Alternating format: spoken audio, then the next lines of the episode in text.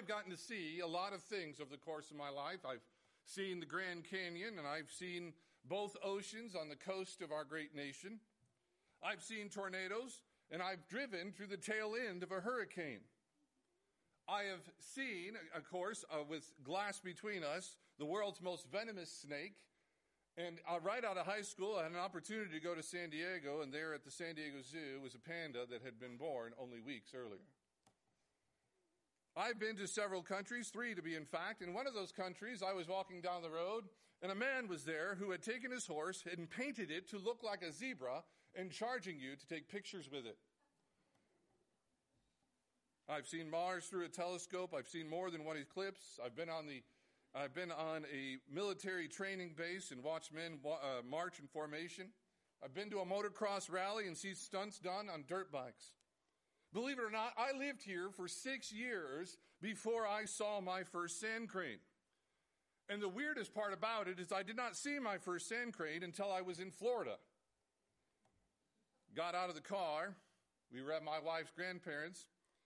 I was either getting children out of the car or just getting something out of the car and turned around and there it was, no more than three feet from me, staring at me.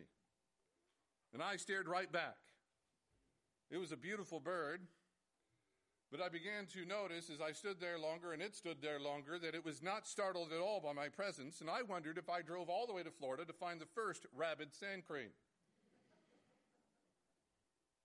And now I was really watching the bird. And I bet if we sat here and we shared all the experiences that we have had and things that we have been able to see, we would compile a very long list. Now, John opens his witness, his gospel about Jesus by focusing on what he saw. In chapter 1, verse 14, he says to us, The Word became flesh, dwelt among us, and we have seen his glory. The glory is of the Son from the Father, full of grace and truth. If you go a little bit further in verse 16 of chapter 1, he says, When we saw him, we saw glory. And then he says, We received grace upon grace. We saw him. John means that literally with his eyes. And when he saw what Jesus did, he saw glory. And when he saw glory, he was recipient, he was the recipient of grace. Now, all the way in John 20, John tells us that he wrote everything down, all these accounts, so that you and I could see Jesus. So that you and I could have the opportunity to see him. And when seeing him, see his glory. And with seeing his glory, be the recipients of grace. And if you noticed in our reading or a little bit earlier, verse 11, the story we're going to talk about ends by telling us that it was the opportunity for Jesus to reveal himself, reveal his glory, and in response, his disciples believed. And that's the task for us this morning is to see this story and to see Jesus in the story, to see the glory in it, and then to respond by believing. And so I'm going to help you with that this morning, or Lord willing, I'm going to help you with that. I want you together, or us together, we are going to together see Jesus in this story. And I think we can see him particularly three ways. Number one, we see Jesus bound to the will of the Father.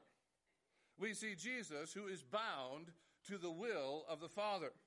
This is one of those texts where we get a very puzzling moment. Jesus, his mother, and his disciples are all invited to a wedding. Now, it would be helpful perhaps to understand that in that time, weddings or the feast of weddings, the reception, would happen over the course of several days. So, those of you who have paid for a wedding and had to pay for one day, imagine what it would take to pay for several days. These things were not done the way we do them. It was not that you would have the wedding at one, pictures at two, dinner at four, and the last dance at 11.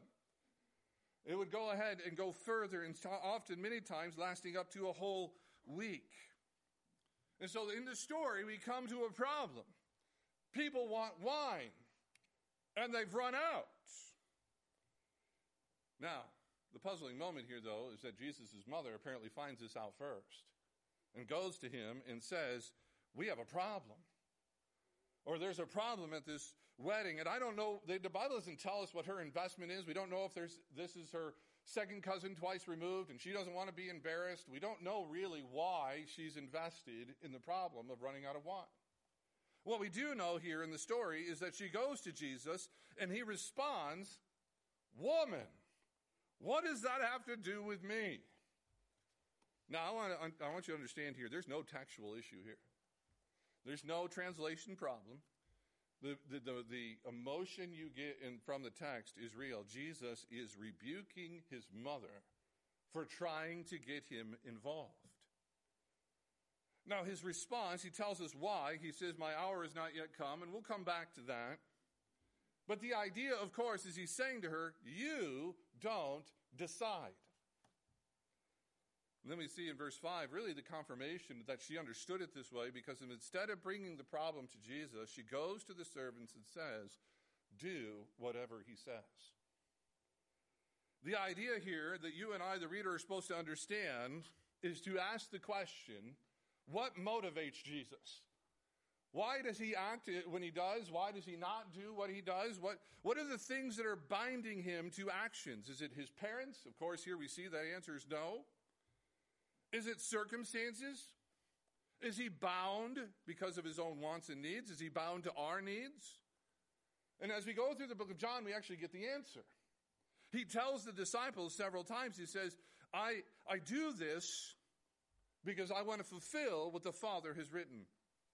Or he says, I do this because it is the will of the Father. If we go to Philippians 2, we're told outright all of the obedience, everything that Jesus did was in perfect obedience to the Father. He was bound to the will of the Father.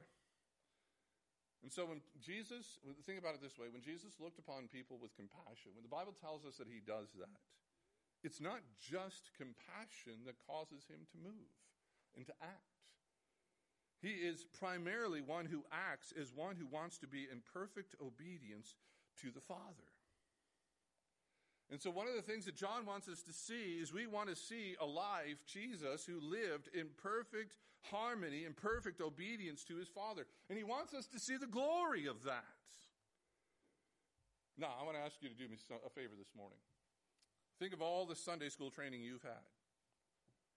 And start with Moses, the stories you've heard about Moses. And remember that all the people he led out of Egypt, they ended up dying in the wilderness. But don't forget, Moses also died in the wilderness because of his rebellion. Or we go to Job, who the Bible goes to great length to remind us was righteous in all of his life, but God rebukes him for trying to call him into account. Or we, we can even go right past the book of Judges and we can see people like Samson the men and women through Scripture not perfectly obedient. Maybe I could say it this way Jesus is not like you and me. Never do we read in the Gospels of Jesus becoming irritated with a little child who is being whiny. Never do we find ourselves with him or read about him being angry over trivial matters like somebody not putting the car seat back if they had cars. He's never angry because somebody left a wrapper on the floor.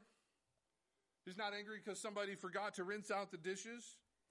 Never once does he act in greed. Never once does he act in lust. Never once does he act in pride. He never gossips. He never destroys anybody's reputation in a dark corner. He never shoots his mouth. You and I have never been close to perfect obedience to the Father, and that itself is an understatement.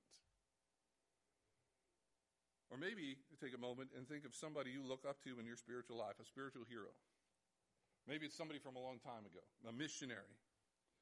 Maybe it's a, a pastor you've read about or an athlete who loved Jesus. They never got close to the perfect obedience of Jesus Christ. Now, I want to make something clear, though. The Bible speaks directly and openly about the fact that Jesus had every ounce of humanity. Jesus was not perfectly obedient because he was detached and uncaring. We read about him loving, crying, getting tired. People left him, people disappointed him, people accused him of things he never did or said. We read about him getting angry. We read about him being moved with compassion. So let's not just come to the conclusion, you know what, the reason Jesus was so obedient is because he was detached from the other people around him, or perhaps he was not affected by those things. And the Bible makes it very clear he was.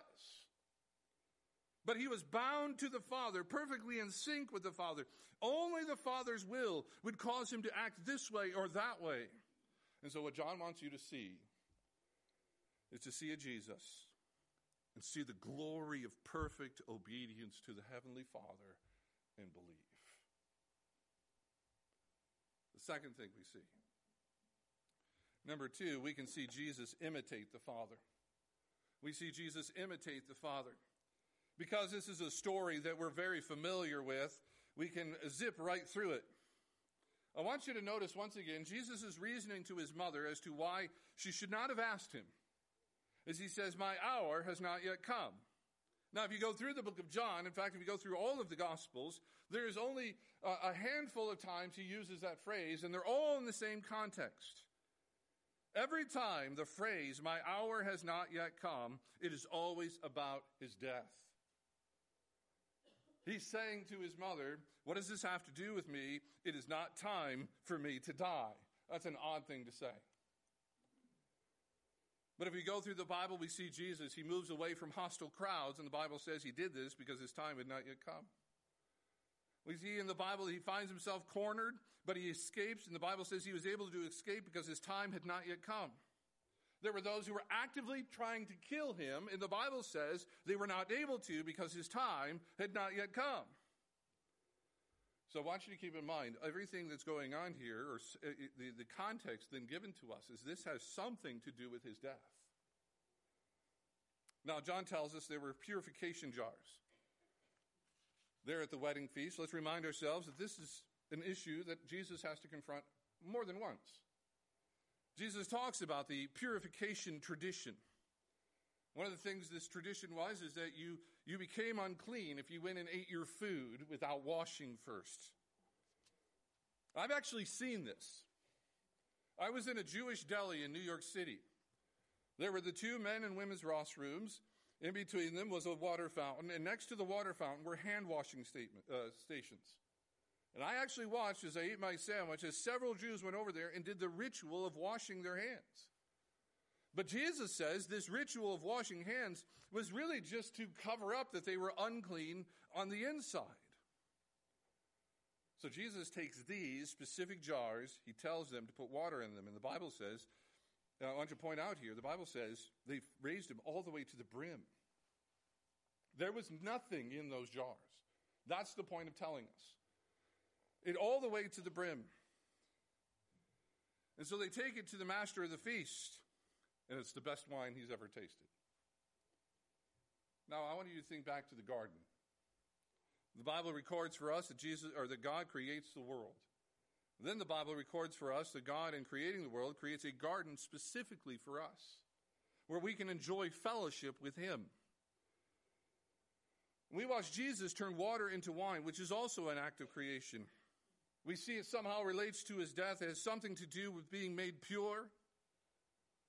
And what we see is Jesus planting the garden, creating the space.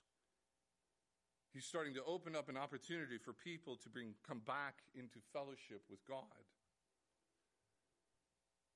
Later on in the Gospels, Jesus will lift up a cup of wine when he sits with his disciples and he will say, This cup is my blood, which is the new covenant, so we can establish a new relationship with God.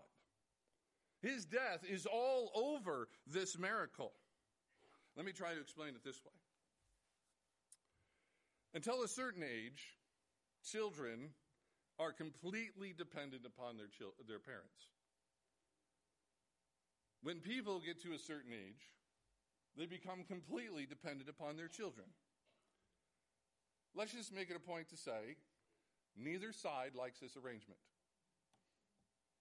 Children do not like to be told what they can and cannot eat, but they have no ability to get food for themselves. They have no idea what is and is not nutritious. Or you go to an older adult, and after a lifetime of living independently and making decisions and caring for others, often they feel embarrassed or even ashamed that people have to take care of them. Some of you would saw off your left foot before you let somebody take care of you.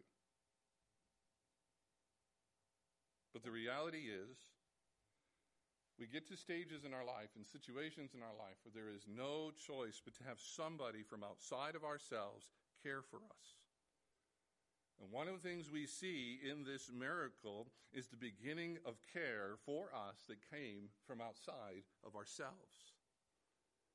When it comes to our eternal salvation, when it comes to being innocent on the day of judgment, I cannot emphasize, uh, emphasize this enough. We cannot deal with it. The answer has to come from outside of ourselves. And it's Jesus and his shed blood that is foretold in this miracle that does it. And so God, He creates the world and He makes a garden for us to live in. And here we see Jesus beginning to create a garden that will be finished when He dies on the cross and rises again. A garden that will be seen in Revelation, the garden city of God. And so what we see is an imitation. The Father cares for us in the beginning. The Son cares for us in the end. He is perfectly obedient to his Father, and it leads right to the cross. And he shows divine care for us like the Father did on day one. In fact, Jesus will say, I and my Father are one. He will tell the disciples, When you have seen me, you have seen the Father. So we believe not just in a Jesus Christ who, glorif- who is glorified because of his perfect obedience, but we see a Jesus who imitates perfectly his Father and the glory that comes with that. And we are called to believe. Then, number three. Number three, we can see Jesus, the groom, given to us by the Father. We can see Jesus, the groom, given to us by the Father. At the close of the account, we see the master of the feast, the wedding planner, if you will, give praise to the groom. And we get a small insight on some culture here. It was the groom's responsibility to provide the wine. Now, if you had a wedding and you knew there were going to be people there, and in fact, the wedding might take a course of several days, you're going to do something to try and save money. And apparently, one of the things that you would do to save money was to do what? To take the wine and water it down. So there'd be more of it. And that's what the wedding, the, the, the wedding planner is saying here. Most people they put out the nice, full proof wine, and little by little they begin to, char- to bring out the, the worst wine. But you've, you've saved the best for last. He's surprised. He's praising the groom. You have saved the best wine for the last day, is the idea. There's no, if you want to think of it this way, the, the, the, wedding planner, the, the master of the feast is saying to the groom, there has never been someone so generous. Now, the idea of Jesus as a groom is a common idea in the Gospels. Just a chapter over from here, John the Baptizer will use the same image. When he says that I must decrease and he must increase, he describes him as the bride and groom.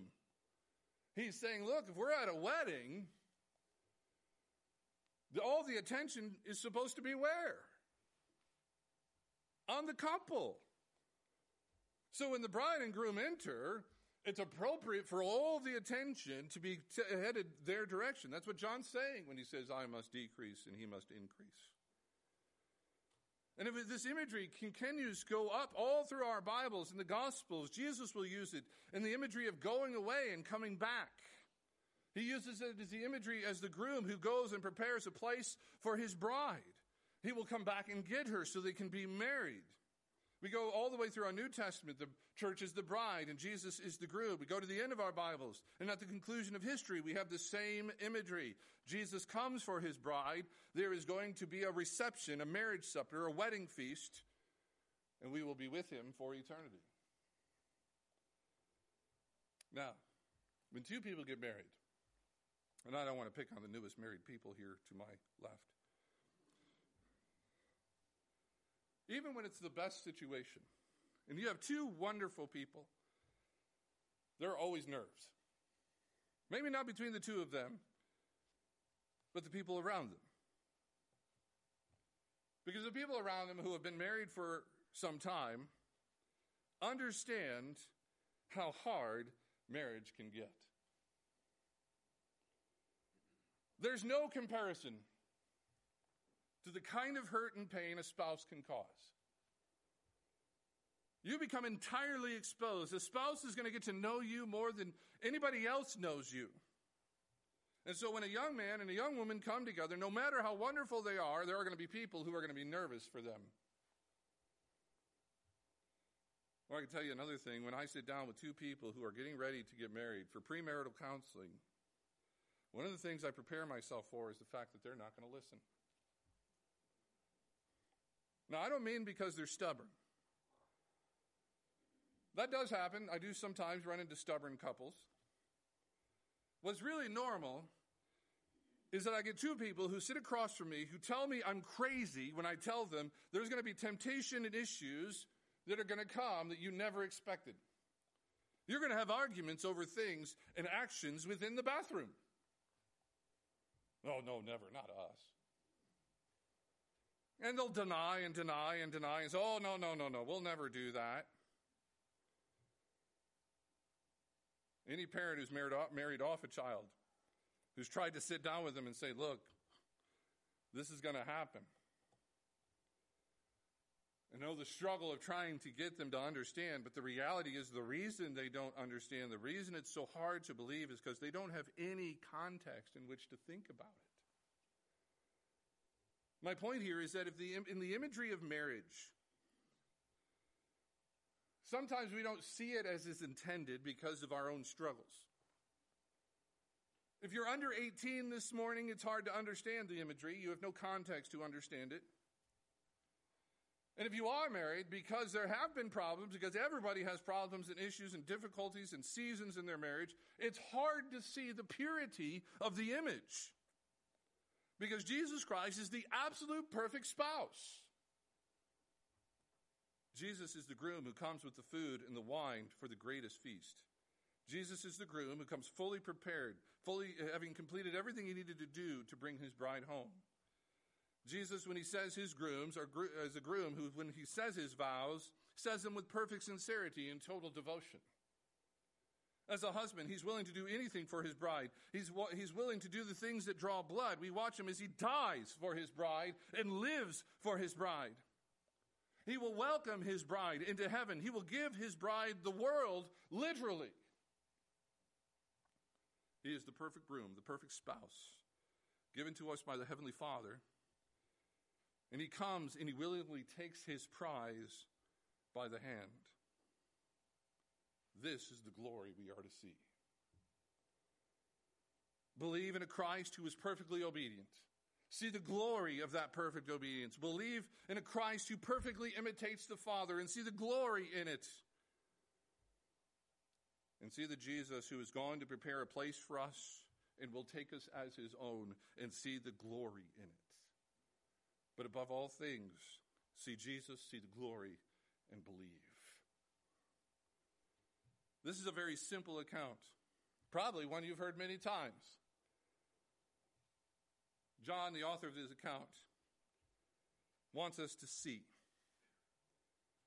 He says that at the beginning, he says that at the end. I want you to see Jesus. I want you to see the glory. I want you to believe. This is the first sign the first miracle, the first moment, and Jesus did it in Cana of Galilee at a wedding. And the Bible says there he manifested his glory, and his disciples believed. Let's pray. Father, I pray with this very simple, often Sunday school type story, perhaps one we haven't even looked at since we were small children and watching flannel graph. Lord, we thank you for this simple story so that we can see Jesus, we can see glory, and we can believe. And I pray, Father, that would be true here, Father. You would give eyes for everyone who is sitting here this morning. You would give them the eyes to see Jesus, give them the eyes to see glory, and give them the grace to believe. This is our prayer and our hope, and we pray it in Jesus' name. Amen.